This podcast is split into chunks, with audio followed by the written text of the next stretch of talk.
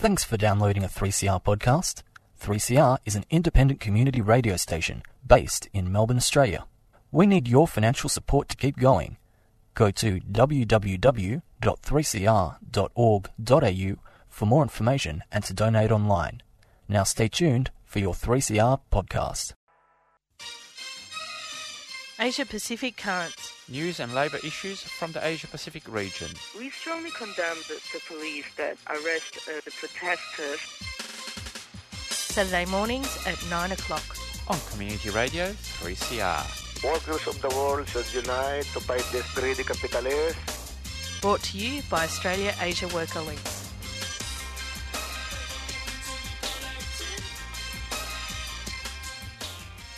Good morning and welcome to Asia Pacific Currents. This Saturday, the 27th of November, you're listening to Community Radio 3CR. I'm Giselle Hanna and I'm taking you through to 9:30 this morning. Coming up in the second part of the show, I'm going to speak with Nick McClellan, our resident expert on the Asia Pacific region. And we're going to look at the uh, proposed referendum in New Caledonia or Kanaky, which is scheduled for the 12th of December, and some of the politics around whether that um, referendum should go ahead at all. But of course, uh, Asia Pacific Currents is brought to you by Australia Asia Worker Links. And if you want to get in touch with us, you can find us on the web or the ws.aawl.org.au. We're on Facebook and Twitter, so look us up on those social media platforms. I will tell you that we are in our last month of broadcasting for 2021. Our last show this year is going to be uh, Saturday, the 18th of December. And also, listeners, while Pierre is uh, on leave today, um, I do want to remind you that the 18th of December is actually Pierre's last show for Asia Pacific Current. So we're going to try go out with a bang for him. He's been doing the show for something like 33 years. Um, so he'll be he'll be back for that uh, final show, and uh, we'll make sure it's a, a good one for him. But time now for news from around the region, and we're going to kick off in Qatar. Um, journalists have been detained in Qatar for reporting on the labour conditions at the FIFA World Cup 2022 construction site. We've been bringing you this story periodically over the last number of years, um, but of course, the situation is slowly starting to escalate as we get closer to the FIFA World Cup. On Sunday, the 21st of November, journalist Halvor Ekeland and photographer Lokman Ghurbani were detained outside of their hotel in Doha before their flight back to Norway. They were released from custody about 30 hours later on the morning of Tuesday, the 23rd of November, and they left Doha the same day, safely arriving in Oslo on the 24th of November. Their equipment, however, was confiscated. Ekeland and Ghurbani were in Qatar to cover the one year mark before the beginning of the FIFA World Cup 2022. Shortly before their arrest, they'd reported on the work and living conditions of migrant workers during a live broadcast on the NRK news program Sports Raven. Ekeland had told viewers there were stark contrasts with some workers doing awfully or having fear in their eyes.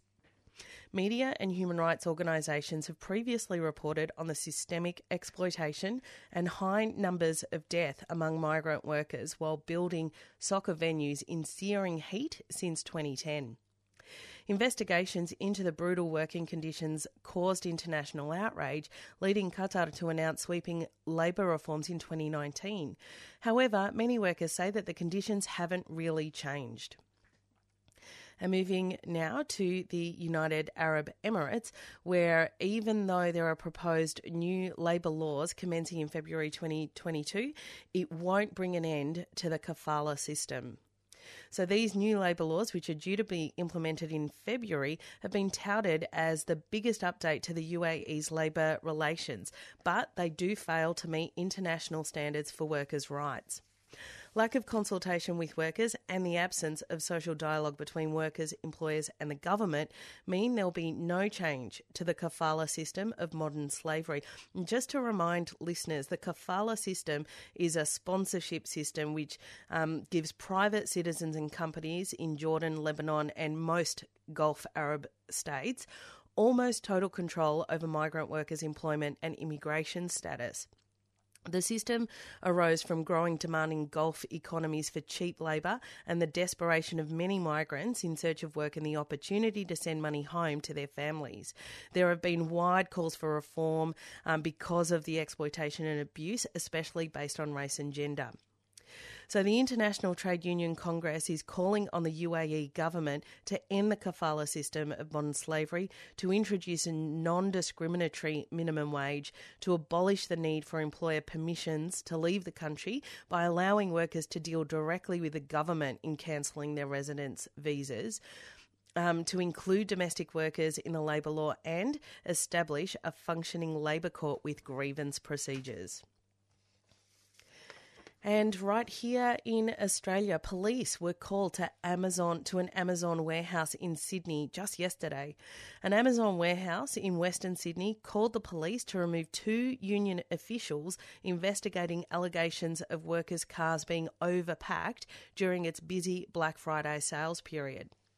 The Transport Workers Union sent three officials to Amazon Flex Bella Vista parcel pickup facility on Friday, with two of them tasked with going on site to investigate reports of alleged dangerous overloading of vehicles. They believed workers were being pressured to accept the parcels to avoid disciplinary action or termination. The union has supplied photos of delivery cars full of Amazon boxes, and I have seen those photos, and they are extraordinarily unsafe in relation to their to, to the degree to which those cars are packed. Amazon Flex is a gig economy style delivery service similar to Uber Eats, and the drivers provide their own cars to make the deliveries. The TWU said the officials were initially let onto the site, but management later called police to have them removed. The union said officials were allowed to remain due to having legal right of entry documentation. An Amazon spokesperson told The Guardian one official followed right of entry requirements, but then two others did not meet relevant entry requirements for right of access to the site and then refused when they were asked to leave. Now, this issue of right of entry is central to Australia's union movement um, at the moment. The CFMEU, the ETU, um, these other unions consistently complain about being kicked off site when the, all of their documentation is in order. And the way that um, industrial law has developed in this country, um, and, and particularly with the onslaught or the offensive by Liberal and Labor governments against union um, rights, has has meant that companies are unlawfully kicking um, unionists off sites who have right of entry, their right of entry documentation in order, and uh, and then we're basically in an expensive legal challenge to get those organisers back on site. Moving now to uh, to the issue of climate change, but specifically looking at the Kurdish um, Teachers Union because they've they've put out a statement in support of action on climate. Acknowledging that climate change is one of the most important global issues, the Kurdistan Teachers Union has reaffirmed its commitment to push the regional government to insert climate change education into the curriculum and to take other necessary measures on climate change. Climate change and its effects are clearly visible through annual droughts, heavy rainfall, floods, forest fire, fo- excuse me, forest fires, and rapid snow melting in the north and south poles. That's a quote from the KTU, the Kurdish uh, Kurdistan Teachers Union, the president Abdul Wahad Mhaj. All these changes, he, he goes on to say that all these changes prompted many countries, the United Nations, and many organisations concerned about climate change to start conducting research and studies and to follow up on climate developments. He warned that the risks are increasing day by day, especially to the environment, human beings, livestock, and wildlife, and to the entire globe. While the effects will not be felt very quickly, without a doubt, climate changes, no matter how small, will see their effects grow exponentially and lead to deepening problems. Haj also welcomed the interest shown by many countries in the issue of climate change and that they've begun to take measures to reduce the impact of these changes. Harsh said some of the key steps to reducing climate change include controlling and reducing gases emitted by giant factories, farming of the plains to restore balance in the environment, dealing with and using urban waste in a scientific manner to reduce damage to the environment, including air and water. A significant development in the um, Middle East Arab world uh, of that union speaking for action on climate. And finally, our last story for news from around the region is the Solomon Islands. No doubt you will have seen the unrest and violence in Honiara. Food, fuel, and cash are in short supply after days of riots shut down the Solomon Islands capital, Honiara. There's smoke in the air and rubble on the ground after days of rioting and arson attacks in that capital. Businesses, schools, and even the Prime Minister's residence were set alight and looted by protesters during three straight days of civil unrest.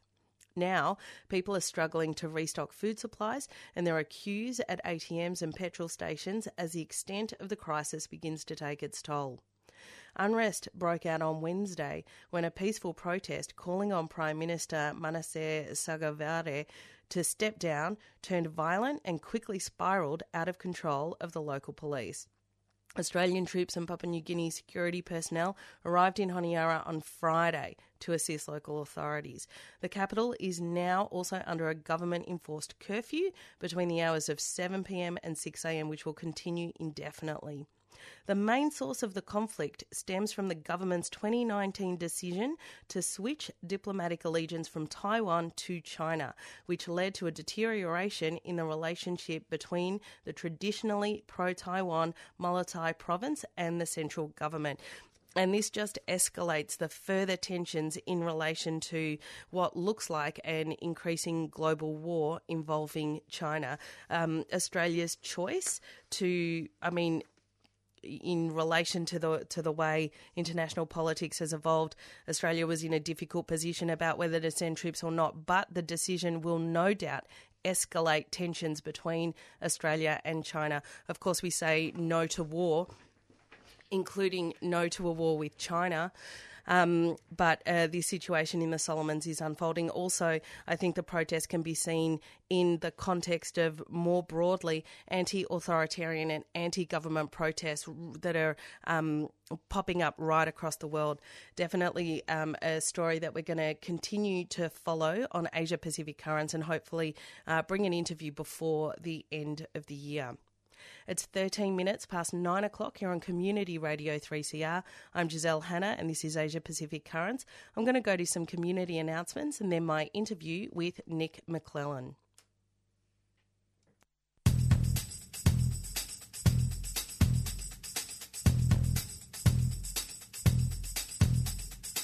Across Australia and around the world, we have seen reactionary right wing mobilisations around anti vaccine, anti lockdown, and anti public health demands.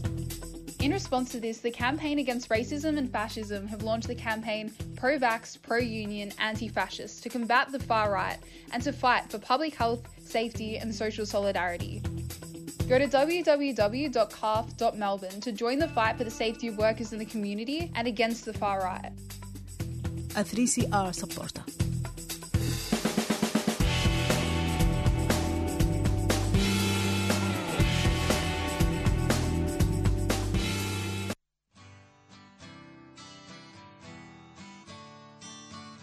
CR, always bringing you the latest union news. They're coming after us at the moment. They want to get rid of penalty rates, the big push from businesses. They want to get rid of all the things that you and I have fought for. So there's tens of thousands of jobs gone contracted out to sham contracting arrangements. On 8:55 a.m. and on the web 3cr.org.au.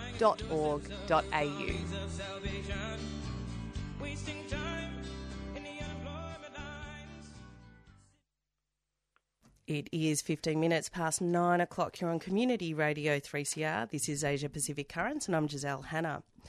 My guest on the program is Nick McClellan, resident expert on the Asia Pacific region, and he's joining me today to talk about the third referendum in New Caledonia under the Noumea Accord, which is intended to be held on the 12th of December. Welcome to the show, Nick. Good morning, Giselle.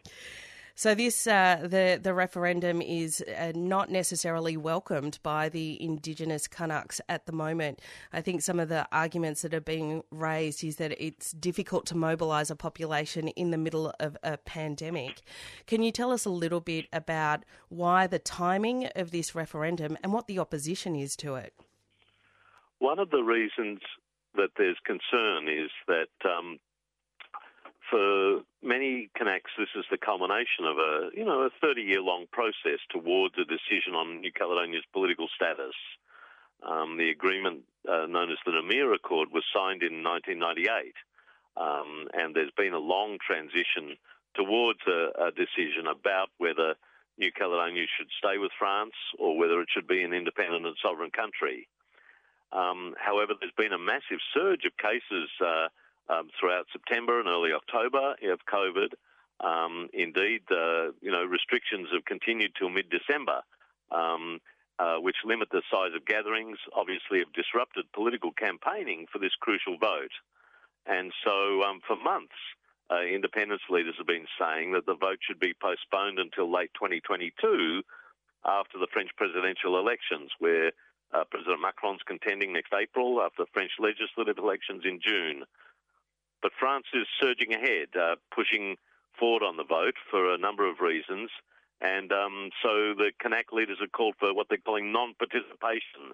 They're basically asking Indigenous Kanak and non Kanak supporters of independence to stay home on the 12th of December just to ignore the, the vote, saying it's not a truly uh, credible referendum on the future of the country. Why is France pressing ahead with the referendum despite such widespread opposition from the Indigenous people? I mean, this decision to go ahead on the 12th of December was upheld by the French High Commission, which suggests that there has been uh, a long legal process trying to delay it, as you described. Well, the French government has said that this is, you know, uh, appropriate to continue in a democratic sense. Um, uh, Francis Lamy, who's the fr- senior French official who heads the um, uh, control commission for the referendum, says that you know voting's not compulsory in France. So if the Kanaks don't turn up, it doesn't matter. Um, it won't be irregular to hold this referendum. But that avoids the political question about this. Um, I interviewed uh, one of the leading uh, politicians, uh, Pierre Chanel Tutugoro, last week. He's the Secretary General of Union Caledonienne, which is the largest pro independence party. And he highlighted two or three reasons why he thought France was continuing. The first is that France hopes to have a strategic defeat of the independence movement um, by a, a, a strong no vote in the referendum. And that would open the way to ending this Noumea Accord, this framework agreement, which has governed the country for more than 20 years, and force everyone to negotiate a new agreement that um, he was concerned would roll back many advances that the Kanak people had made uh, in recent decades. Secondly, Tutugoro argued that this was also France making a show of force at a time that French uh, diplomacy in the so called Indo Pacific region has been badly damaged. Um, we'll know in Australia that the AUKUS partnership uh, established between the United States, Britain, and Australia um, involved the, the abrupt the cancellation of a submarine contract with France, uh, was a real blow for President Macron's uh, Indo-Pacific strategy. Um, and indeed, uh, um, Tutugoro questioned whether part of this show of force in New Caledonia at the moment um, and the rush to the referendum was related to sending a message to Australia, New Zealand, and neighbouring countries uh, to say, look, France is still here, this is our part of the world, um, and we're not going anywhere. Um, so, as well as the local uh, desire to set back the independence movement, there's also these broader geopolitical questions um, that are on the French agenda. And thirdly, of course, Macron's going to elections in uh, April, uh, a re-election as French president. He's facing off against uh, his main competitors, are in fact on the extreme right. Um, Marine Le Pen from Rassemblement National, which is the old National Front rebadged, and then even worse, neo-fascist, a guy called Eric Zemmour, are both showing up strongly in the polls. So for Macron to stand up tough and, and uh, deploy police and military to New Caledonia um, at this time, uh, uh, you know, Australian people will understand, uh, toughen up blackfellas is regarded as good politics on the far right, and uh, so there's an element of that in in purely party party political terms in the lead up to the election. Well, it's not just that um, the the Kanaks are being encouraged not to participate in the referendum at all. There is some talk of social unrest and perhaps even protests and uprisings on the streets. And if we, you know, look at what is happening regionally, the Solomon Islands, um, just general anti government, anti authority sentiment across the globe, in fact, I mean, this could actually lead to quite a dangerous situation on the streets. How does that? Play out in an election if you know France actually needs to call in um, heavy reinforcements if the situation does escalate in New Caledonia. France France has already uh, brought those police and military forces to New Caledonia over the last couple of months. Um, in this month Islands Business magazine, I've written an analysis about the deployment of French forces. Um, they're talking about uh, 15 squadrons of Garde Mobile, sort of paramilitary police, um, with 30 armoured cars, uh, um, uh, more military troops uh, from the French army, um, and uh, a range of other police and intelligence uh, people being deployed um, over the past few weeks and the, the coming weeks till the 12th of December. Um, the French High Commission says that these are necessary to guarantee the um, the safe conduct of the, the referendum. Um, but uh, many uh, Kanak leaders see this as, in some ways, a provocation. Um, one example, the Party of Kanak Liberation said that the the French decision to surge ahead with the vote, uh, the deployment of uh, police and military, is akin to a declaration of war. Strong language, but the Kanak leaders are actually worried that this is a provocation. They've actually called not for a boycott of the vote on the 12th of December, but what they call non participation. They're asking independent supporters just to stay home, not to protest, not to go outside the town halls, not to disrupt the right of other people to vote, uh, but simply to drive down the participation rate to make this a less credible vote.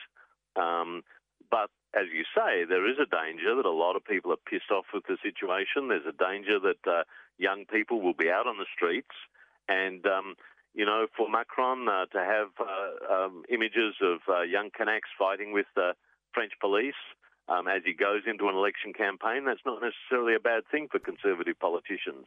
I mean, um, there is in, in, the context. There is also a danger that uh, the vote will, rather than being incredible, would actually be credible and lost as a result of non-participation. Well, not. I don't think so. Um, you know, normally there's a fairly low turnout for elections in New Caledonia, and yet the last two referenda that have been held under the Noumea Accord in uh, November 2018 and October 2020 had very high participation rates, um, 81% in 2018, 86% in um, uh, the last occasion. And on both occasions, the independence movement, the FLNKS and other parties did much better than they thought. Um, they got 43% support of independence in 2018, 47%. So they were on a roll with with uh, momentum. Um, I think that the, with the, the non-participation, both of Indigenous Kanaks and supporters of, of independence in other other ethnic communities, um, you know, the vote will be much lower. And already we've seen neighbouring countries like Vanuatu or the Melanesian Spearhead Group, which links uh, Papua New Guinea, Fiji, Solomons, and so on, saying that, that they are worried that without the participation of Indigenous Kanak, this vote may not be seen as fair, credible, or transparent. Um, that's been spoken by the PNG's ambassador to the United Nations. So already people are raising questions about whether a low turnout by mainly European and Islander communities, um, some Kanak, but but uh, very few, would be seen as a true decolonisation. Let's not forget what this is about. The indigenous Kanak people, the indigenous inhabitants of New Caledonia, have been calling for decades for independence. They've been seeking support from people in the European community, in the Islander community, in the Asian community. They've been saying, let's build a common destiny together as an independent nation. Um, and, you know, you can't have a decolonisation process without the, the without the colonised people, the indigenous people being involved. And so, while France may say that the vote has gone ahead, that the majority of people have voted no, that it's a credible um, outcome, I think the lack of participation uh, will be a, a, telling sign. And so, we'll find out on the 12th of December as to whether there is a, a, a drop in participation and where that that is.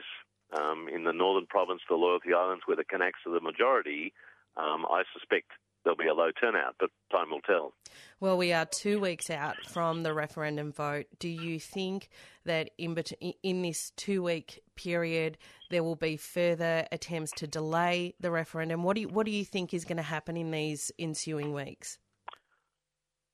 We've seen a number of Pacific Island leaders, both past and present, uh, call for a delay. Um, just last week, uh, a group called the Pacific Elders Voice, with a number of respected former presidents and prime ministers from around the Pacific, um, including the former Secretary General of the Pacific Islands Forum, call write a letter to President Macron calling for a delay. But I don't believe that will happen. Uh, on my analysis, uh, talking to people on the ground there, I think France wants to go ahead with this vote, and um, a, a no vote on the 12th of December will open an 18 month transition towards renegotiating a new uh, agreement to replace the Noumea Accord. And one of the worrying features is that conservative politicians, both in Paris and in Noumea, want to roll back many of the achievements, particularly around things like voting rights, around the powers given to uh, decentralised uh, authority in the provinces, um, uh, the division of funding for can- largely Kanak areas versus the capital Noumea. Um, many of the acquisitions of the last 20 year transition conservative politicians want to roll those back. Um, and I think that's a recipe for, for chaos and trouble. Um, we'll see what happens on the 12th, but I think uh, many people will be waiting to see also what happens with the French presidential elections in April and then the National Assembly elections, uh, which have to be held before June, before we see any clarity about the, the way forward. In the meantime, however, as you say, uh, there could be trouble and um, France is gambling that the Kanaks will be defeated and cowed, I think that's a, a bad bet. Nick, thank you so much for your time on the show today, and we will certainly be watching very closely over the coming weeks, and uh, particularly if solidarity is needed and wanted. Absolutely. The, the Kanak movement and the FLNKS, the independence movement, are calling for support from neighbouring countries. Um, the Australian government has been largely silent on this. Uh, they're focused on the Solomons, uh, but you haven't heard our, our, our, politicians talk about this issue. So the Trade Union Confederation, USTKE, has come out against participation in uh, in the vote on the 12th, uh, and they're looking for support from uh, people in Australia, New Zealand, neighbouring Pacific countries.